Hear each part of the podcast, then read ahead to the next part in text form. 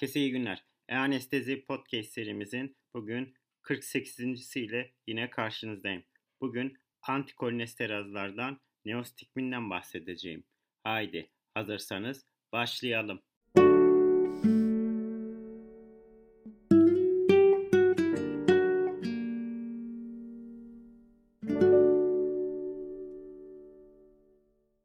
Herkese iyi günler. E-Anestezi Podcast serimizin bugün 48. ile yine karşınızdayım.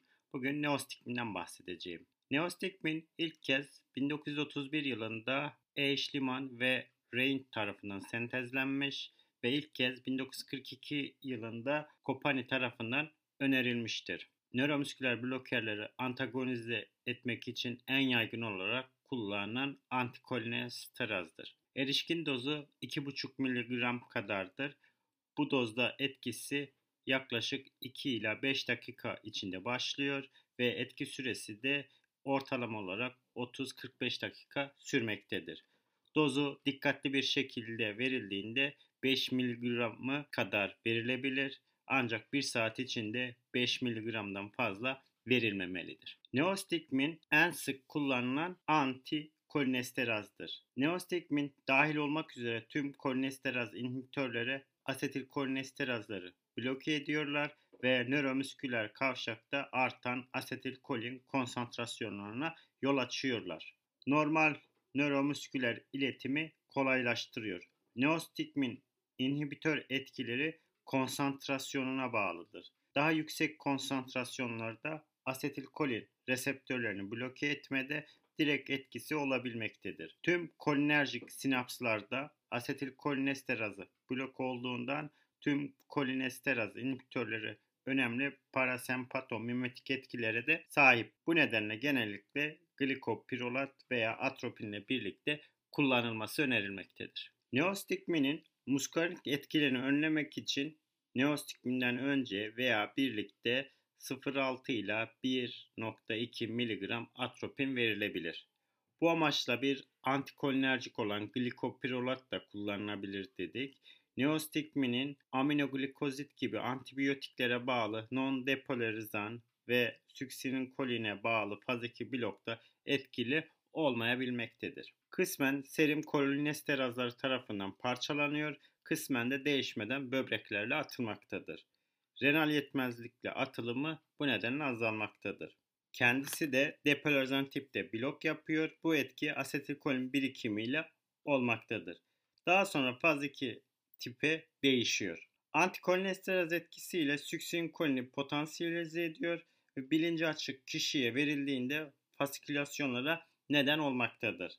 Muskarnik etkileriyle tükrük ve bronş salgılarında artmaya neden olmaktadır. Ayrıca pupilde daralma, bronkospazm, intestinal motilitede artma, mesane kontraksiyonları, bradikardi, kalp iletiminde gecikme, bağırsak peristaltizmini artırarak özellikle ileal anastomozlarda kaçağa neden olabiliyor. Intranüminal basınç artışıyla atropinle kısmen halatona tamamen önlenebilmektedir. Neostigmin ve atropin verilmesinden sonra kardiyak inhibisyon özellikle hiperkarbi ve hipoksi varlığında aritmi ve ventriküler fibrilasyona bağlı ölümler görülmüştür. Bu şekilde baktığımız zaman atropin yaklaşık 1 mg neostigmin için 0,4 mg atropin önerilirken ya da glikopirolat için 1 mg neostigmin için 0,2 mg glikopirolat önerilmektedir. Neostigmine baktığımız zaman spontan derleme ne kadar çoksa neostigminin verilmesiyle tam derleme o kadar hızlı olmaktadır. Neostigminin yüksek dozları daha hızlı antagonizma yapsa da maksimum dozu 60-70 mikrogram kilogram ile sınırlandırılmıştır. Bu doz kaynaklara göre değişse de biraz sonra anlatacağım dozları. Hızlı yıkılan bir non-nöromüsküler bloker ajan varlığında antagonizma daha hızlı olmaktadır. Panküronyum yerine atrakürüm gibi. Antagonizma hızı aynı zamanda volatil anestezinin konsantrasyonu düşürülerek de artırılabilmektedir. Neostigminin fiziksel yapısına baktığımız zaman bir karbamat kısmı bir de kuaterner amonyum grubu vardır. Karbomat kısmı asetilkolinesterazla kovalent bağlanmayı sağlarken diğer kısım ise molekülün yağda çözünmesini engelliyor ve böylece kan beyin bariyerini geçemiyor. Bu e, şekilde santral etkisi yoktur diyoruz. Fiziksel yapısına baktığımız zaman dediğim gibi asetilkolinin yıkılmasını azaltarak hem nikotinik hem de muskanik reseptörlerin indirekt olarak stimülasyonuna neden oluyor. Fizostigminden farklı olarak kuaterner amonyum içerdiği için daha polar oluyor ve santral sinir sistemine geçmiyor. Asetilkolinesteraz enziminin anyonik tarafına bağlanarak enzimi asetilkolin molekülünün yıkılamaz hale getirmektedir. Metabolizmasına baktığımız zaman primer olarak karaciğerde metabolize oluyor ve primerin %50'si böbrekten değişmeden atılmaktadır. Dozajına baktığımız zaman genel olarak 0,02 ile 0,05 mg kilogram IV olarak ayarlanması isteniyor. Fakat önerilen en yüksek dozu 0,08 mg kilogramı geçmemesi öneriliyor ve erişkinlerde bu 5 mg'a kadar ulaşmaktadır. Daha küçük dozlar çoğunlukla yeterlidir ve daha yüksek konsantrasyonlarda güvenle verilebilmesi söyleniyor.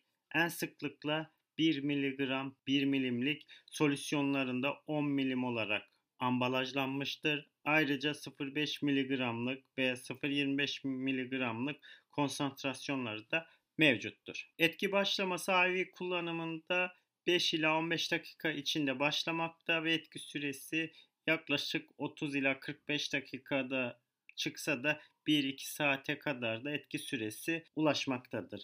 Dozlama IV kullanımında nöromüsküler blok antagonizması için atropinle birlikte erişkinlerde 0,5 ila 2,5 mg bu 5 mg'ı geçmemesi gerektiğini söylüyorum ve bu da yaklaşık olarak 40 ila 80 mikrogram kilograma denk gelmektedir. Hafif orta blokta bu 40 mikrogram kilogram doz önerilirken derin blokta 80 mikrogram kilogram kullanılabilir deniyor. Çocuklarda bu doz 25 ila 80 mikrogram kilogram önerilirken bebeklerde ise 25 ila 100 mikrogram kilogram doz önerilmektedir. Neostigminin bir tavan etkisi vardır. 0.6'lık bir top oranına eşdeğer olan nöromüsküler fonksiyon üzerinde bir nöromüsküler bloğu antagonize etmede yeteneği sınırlı gözükmektedir. Bu doz nöromüsküler disfonksiyona neden olabileceğinden 80 mikrogramın üstünde artan doz önerilmiyor. Nöromüsküler fonksiyonun geri döndüğü zaman neostigmin küçük dozlarda bu da yaklaşık 30 mikrogram kilogram uygulanması bile üst hava yolu kollapsına neden olabilir ve genioglossus kasının aktivitesini azaltabilmektedir. Pediatrik hastalarda rezidüel nöromüsküler blok ciddi komplikasyonlara neden olabilmektedir. Onun için neostigmin ile nöromüsküler blokerleri geri dönüşü birçok durumda rutin olarak önerilmektedir. Günümüzde pediatri hastaları için güvenilirliği hakkında veri erişkinler kadar çok fazla veri yoktur. Neostigminin etkisi genellikle 5 dakika içinde görülmeye başlıyor ve 10 dakikada zirveye çıkıyor. 1 saate kadar da uzun süre etkisi olmaktadır. Önceden var olan blok hafif orta düzeyde ise 0,04 mg kilogram ya da 2,5 mg veya yoğun blokta 0,08 mg kilogram ya da 5 mg doz kullanılması dediğim gibi önerilmekte. Bazıları ise tüm hastalara tam doz verebiliyor. Bu klinisyenin uygulamasına göre değişmektedir. Etkinin süresi geriatrik hastalarda uzamaktadır.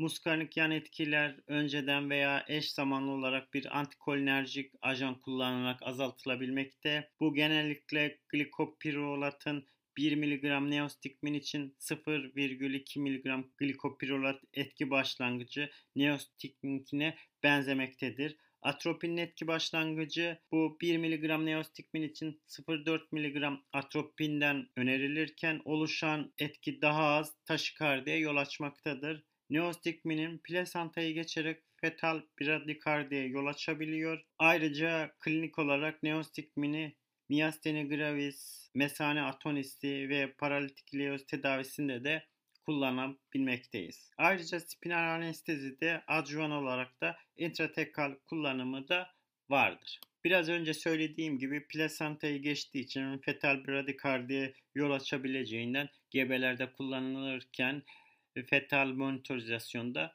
önerilmektedir. Evet, neostigmin için anlatacaklarım bu kadardı. Fakat neostigmin içinde geçtiği bir tablo var. Faz 1, faz 2 yani süksinkolinin ve no depolarizan nöromüsküler blokerlerin olduğu bir tablo var. Onu da bir kısaca tekrar etmek istiyorum. Rokironyum verilmesi yani faz 1'de faz 1'de rokironyum verilmesi antagonize ediyor. E, faz 2'de rokironyumun verilmesi faz 2'yi artırıyor. Yine rokironyum verilmesi artırıyor. Süksinkolinin verilmesi faz 1'de artırırken faz 2'yi yine artırıyor. Rokironyum kısmında ise antagonize ediyor.